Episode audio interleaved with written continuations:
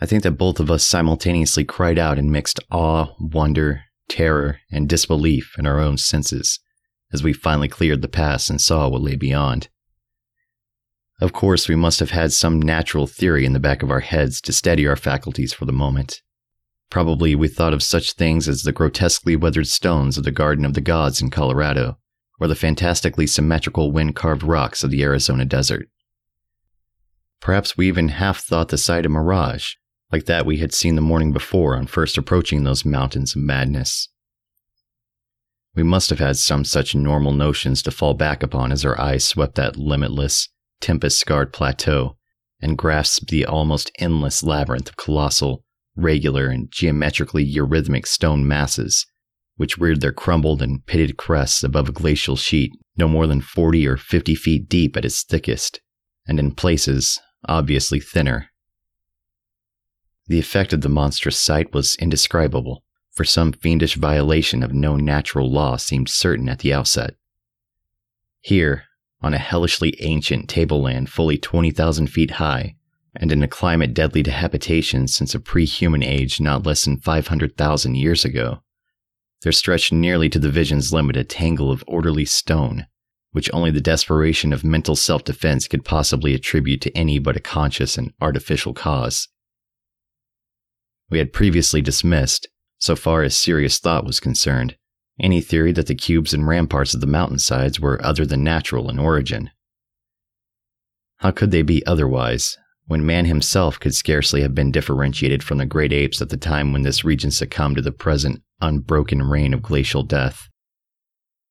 Yet now the sway of reason seemed irrefutably shaken, for the cyclopean maze of squared, curved, and angled blocks had features which cut off all comfortable refuge. It was, very clearly, the blasphemous city of the mirage in stark, objective, and ineluctable reality. That damnable portent had had a material basis after all. There had been some horizontal stratum of ice dust in the upper air, and this shocking stone survival had projected its image across the mountains, according to the simple laws of reflection. Of course, the phantom had been twisted and exaggerated, and had contained things which the real source did not contain. Yet now, as we saw that real source, we thought it even more hideous and menacing than its distant image. Only the incredible, unhuman massiveness of these vast stone towers and ramparts had saved the frightful thing from utter annihilation in the hundreds of thousands, perhaps millions, of years it had brooded there amidst the blasts of a bleak upland. Corona Mundi, roof of the world. All sorts of fantastic phrases sprang to our lips as we looked dizzily down at the unbelievable spectacle. I thought again of the eldritch primal myths which had so persistently haunted me since my first sight of this dead Antarctic world. Of the demoniac plateau of Ling. Of the Migo, or abominable snowman of the Himalayas. Of the Nacotic manuscripts with their pre-human implications.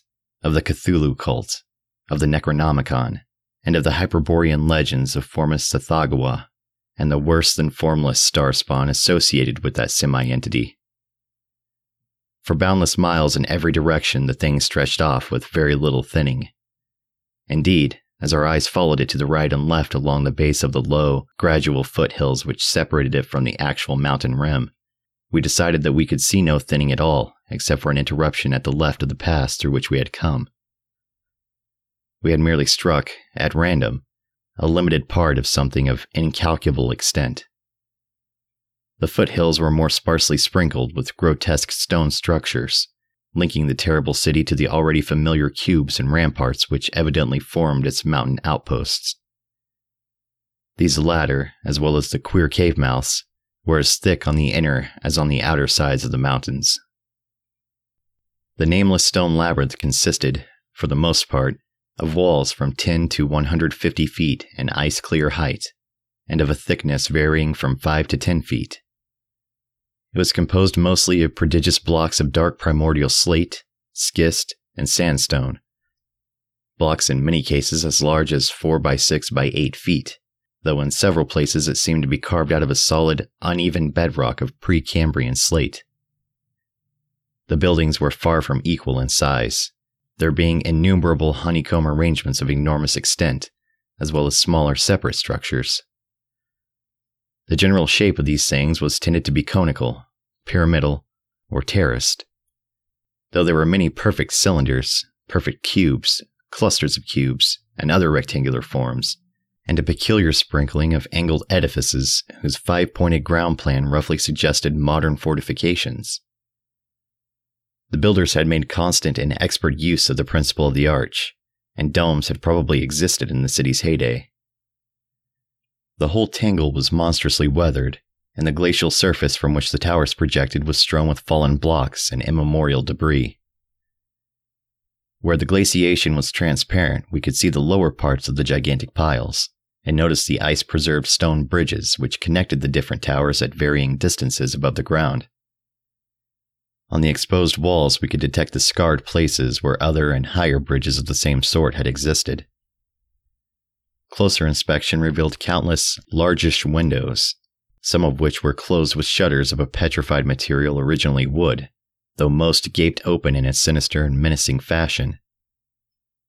Many of the ruins, of course, were roofless, and with uneven though wind-rounded upper edges, whilst others, of a more sharply conical or pyramidal model, or else protected by higher surrounding structures, preserved intact outlines despite the omnipresent crumbling and pitting. With the field glass, we could barely make out what seemed to be sculptural decorations in horizontal bands, decorations including those curious groups of dots, whose presence on the ancient soapstones now assumed a vastly larger significance. In many places, the buildings were totally ruined, and the ice sheet deeply riven from various geologic causes. In other places, the stonework was worn down to the very level of the glaciation. One broad swath, extending from the plateau's interior to a cleft in the foothills about a mile to the left of the pass we had traversed, was wholly free from buildings, and probably represented, we concluded, the course of some great river which, in tertiary times, millions of years ago, had poured through the city and into some prodigious subterranean abyss of the Great Barrier Range. Certainly, this was above all a region of caves, gulfs, and underground secrets beyond human penetration. Looking back to our sensations, and recalling our dazedness at viewing this monstrous survival from eons we had thought pre-human, I can only wonder that we preserved the semblance of equilibrium which we did.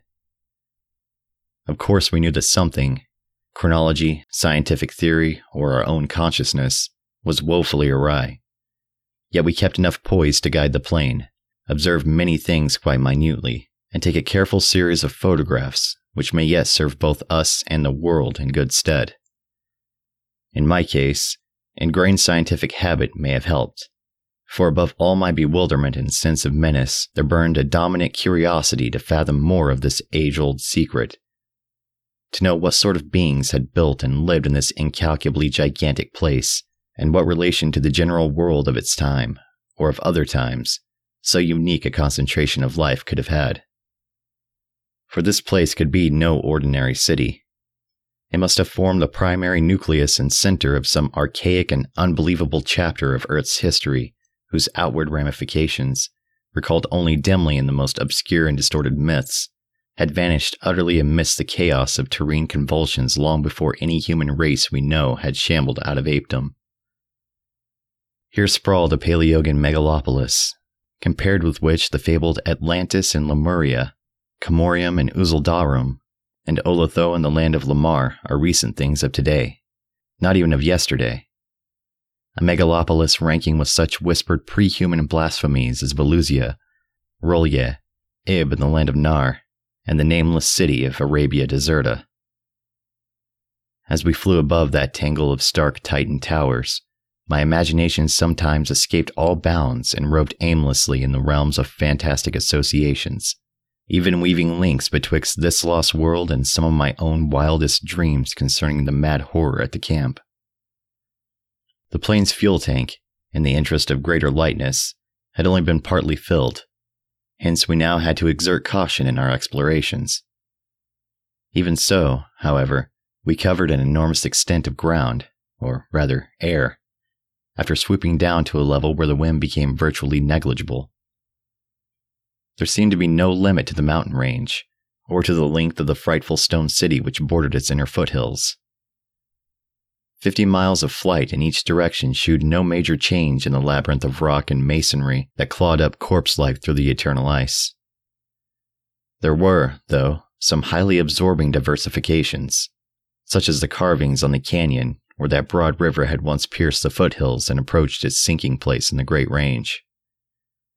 The headlands at the stream's entrance had been boldly carved into cyclopean pylons, and something about the ridgy, barrel-shaped design stirred up an oddly vague, hateful, and confusing semi-remembrances in both Danforth and me.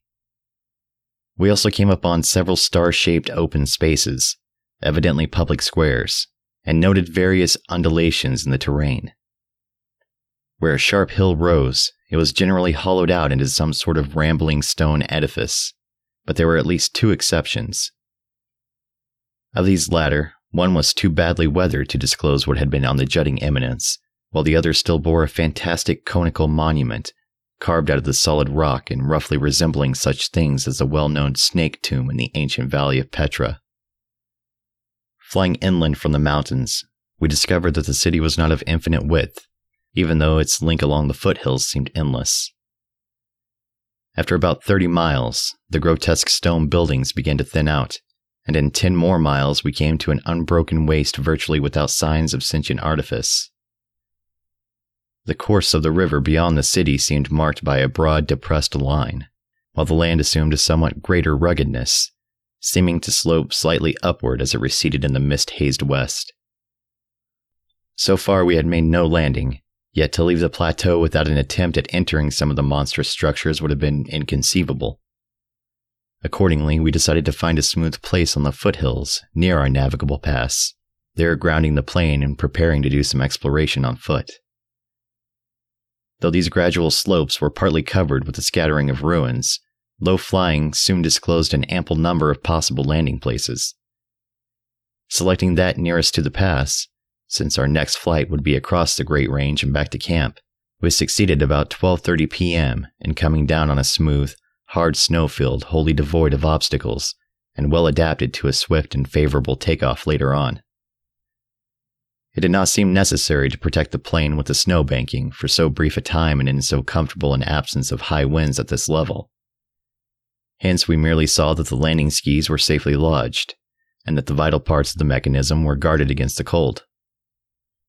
For our foot journey, we discarded the heaviest of our flying furs, and took with us a small outfit consisting of pocket compass, hand camera, light provisions, voluminous notebooks and paper, geologist's hammer and chisel, specimen bags, coil of climbing rope, and powerful electric torches with extra batteries.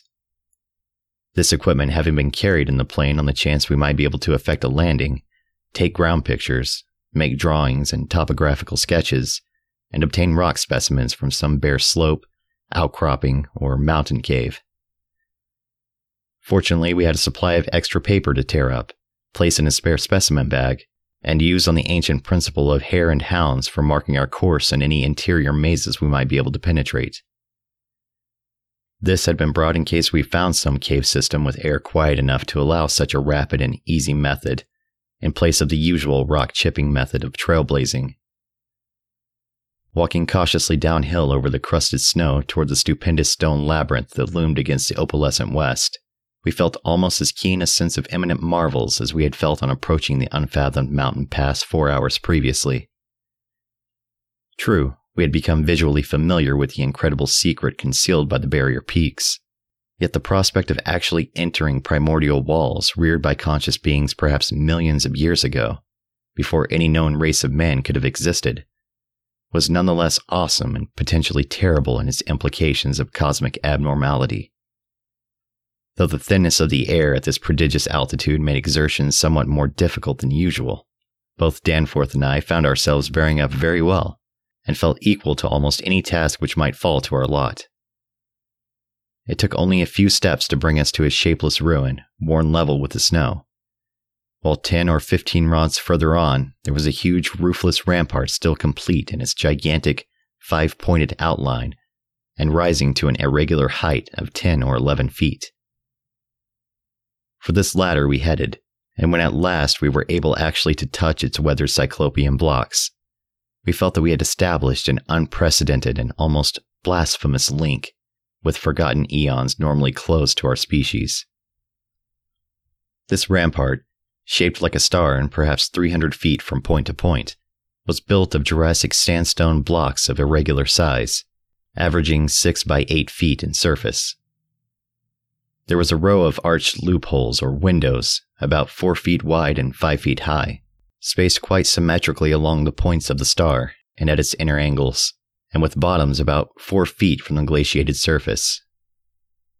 Looking through these, we could see that the masonry was fully five feet thick, and there were no partitions remaining within, and that there were traces of banded carvings or bas-reliefs on the interior walls, facts we had indeed guessed before, when flying over this low rampart and others like it. Though lower parts must have originally existed, all traces of such things were now wholly obscured by the deep layer of ice and snow at this point. We crawled through one of the windows and vainly tried to decipher the nearly effaced mural designs, but did not attempt to disturb the glaciated floor. Our orientation flights had indicated that many buildings in the city proper were less ice-choked, and that we might perhaps find wholly clear interiors leading down to the true ground level if we entered those structures still roofed at the top. Before we left the rampart, we photographed it carefully and studied its mortarless cyclopean masonry with complete bewilderment. We wished that Pabodi were present, for his engineering knowledge might have helped us guess how such titanic blocks could have been handled in that unbelievably remote age when the city and its outskirts were built up. The half-mile walk downhill to the actual city, with the upper wind shrieking vainly and savagely through the skyward peaks in the background, was something whose smallest details will always remain engraved on my mind. Only in fantastic nightmares could any human beings but Danforth and me conceive such optical effects. Between us and the churning vapors of the west lay that monstrous tangle of dark stone towers, its outre and incredible forms impressing us afresh at every new angle of vision. It was a mirage in solid stone, and were it not for the photographs, I would still doubt that such a thing could be. The general type of masonry was identical with that of the rampart we had examined, but the extravagant shapes which this masonry took and its urban manifestations were past all description. Even the pictures illustrate only one or two phases of its infinite bizarrerie, endless variety, preternatural massiveness, and utterly alien exoticism. There were geometrical forms for which an Euclid could scarcely find a name, cones of all degrees of irregularity and truncation, terraces of every sort of provocative disproportion, shafts with odd, bulbous enlargements, broken columns in curious groups, and five-pointed or five-ridged arrangements of mad grotesqueness. As we drew nearer, we could see beneath certain transparent parts of the ice sheet, and detect some of the tubular stone bridges that connected the crazily sprinkled structures of various heights. Of orderly streets there seemed to be none, the only broad open swath being a mile to the left, where the ancient river had doubtless flowed through the town into the mountains. Our field glasses shewed the external horizontal bands of nearly effaced sculptures and dot groups to be very prevalent, and we could half imagine what the city must once have looked like, even though most of the roofs and tower tops had necessarily perished. As a whole, it had been a complex tangle of twisted lanes and alleys, all of them deep canyons, and some little better than tunnels because of the overhanging masonry or overarching bridges.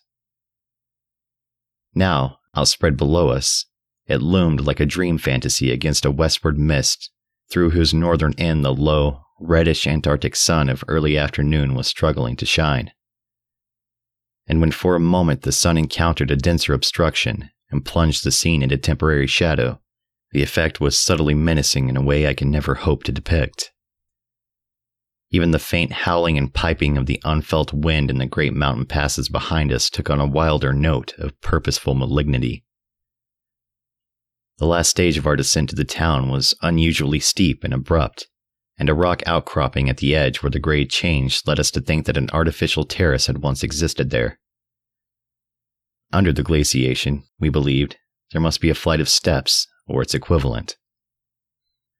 when at last we plunged into the labyrinthine town itself, clambering over fallen masonry, and shrinking from the oppressive nearness and dwarfing height of omnipresent crumbling and pitted walls. Our sensations again became such that I marvel at the amount of self-control we retained.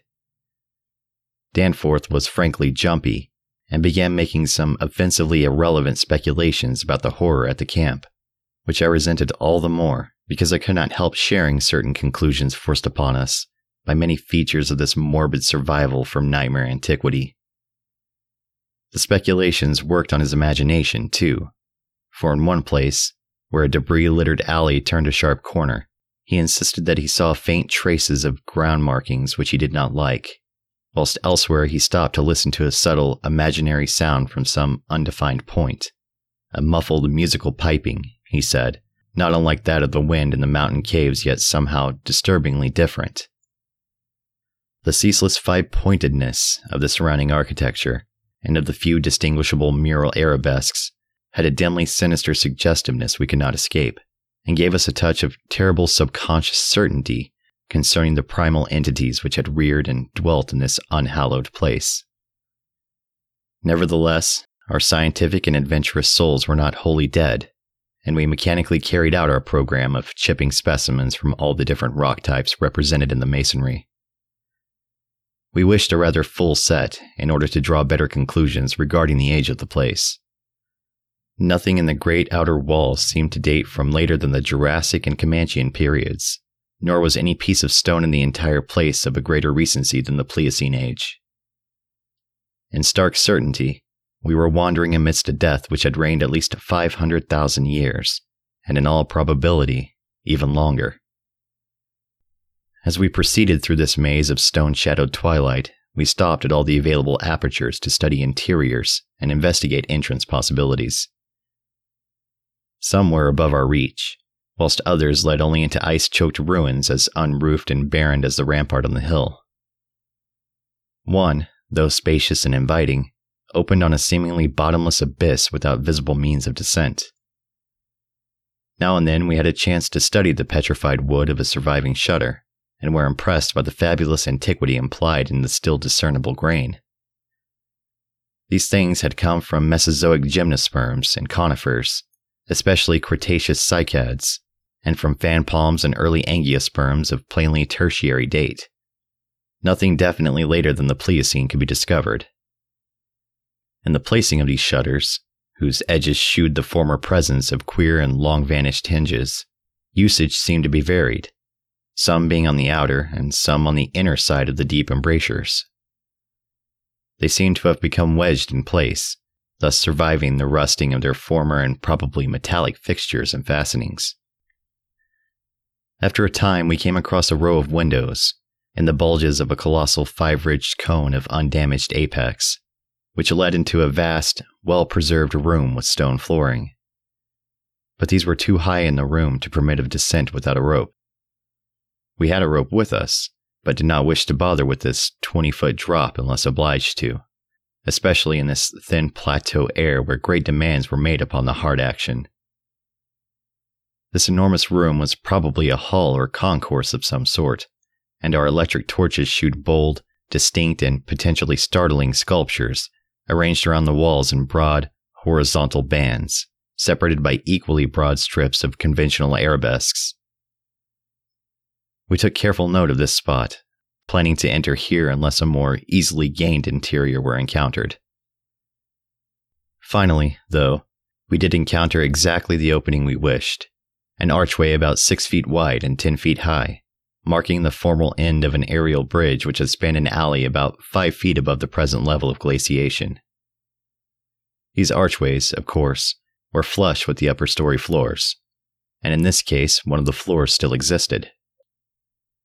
The building thus accessible was a series of rectangular terraces on our left, facing westward. That across the valley, where the other archway yawned, was a decrepit cylinder with no windows and with a curious bulge about ten feet above the aperture. It was totally dark inside, and the archway seemed to open on a well of illimitable emptiness. Heaped debris made the entrance to the vast left-hand building doubly easy, Yet for a moment we hesitated before taking advantage of the long-wished chance. For though we had penetrated into this tangle of archaic mystery, it required fresh resolution to carry us actually inside a complete and surviving building of a fabulous elder world, whose nature was becoming more and more hideously plain to us. In the end, however, we made the plunge, and scrambled up over the rubble into the gaping embrasure. The floor beyond was of great slate slabs, and seemed to form the outlet of a long, high corridor with sculptured walls. Observing the many inner archways which led off from it, and realizing the probable complexity of the nest of apartments within, we decided that we must begin our system of hare and hound trailblazing. Hitherto our compasses, together with frequent glimpses of the vast mountain range between the towers in our rear, had been enough to prevent our losing our way, but from now on, the artificial substitute would be necessary. Accordingly, we reduced our extra paper to shreds of suitable size, placed these in a bag to be carried by Danforth, and prepared to use them as economically as safety would allow. This method would probably gain us immunity from straying, since there did not appear to be any strong air currents inside the primordial masonry. If such should develop, or if our paper supply should give out, we could of course fall back on the more secure though more tedious and retarding method of rock chipping.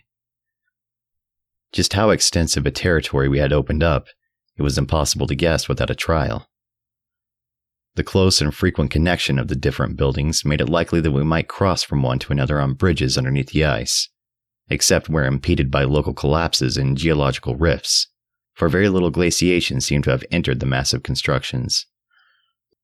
Almost all the areas of transparent ice had revealed the submerged windows as tightly shuttered, as if the town had been left in that uniform state, until the glacial sheet came to crystallize the lower part for all succeeding time. Indeed, one gained a curious impression that this place had been deliberately closed and deserted in some dim, bygone eon, rather than overwhelmed by any sudden calamity or even gradual decay. Had the coming of the ice been foreseen, and had a nameless population left en masse to seek a less doomed abode? The precise physiographic conditions attending the formation of the ice sheet at this point would have to wait for later solution. It had not, very plainly, been a grinding drive.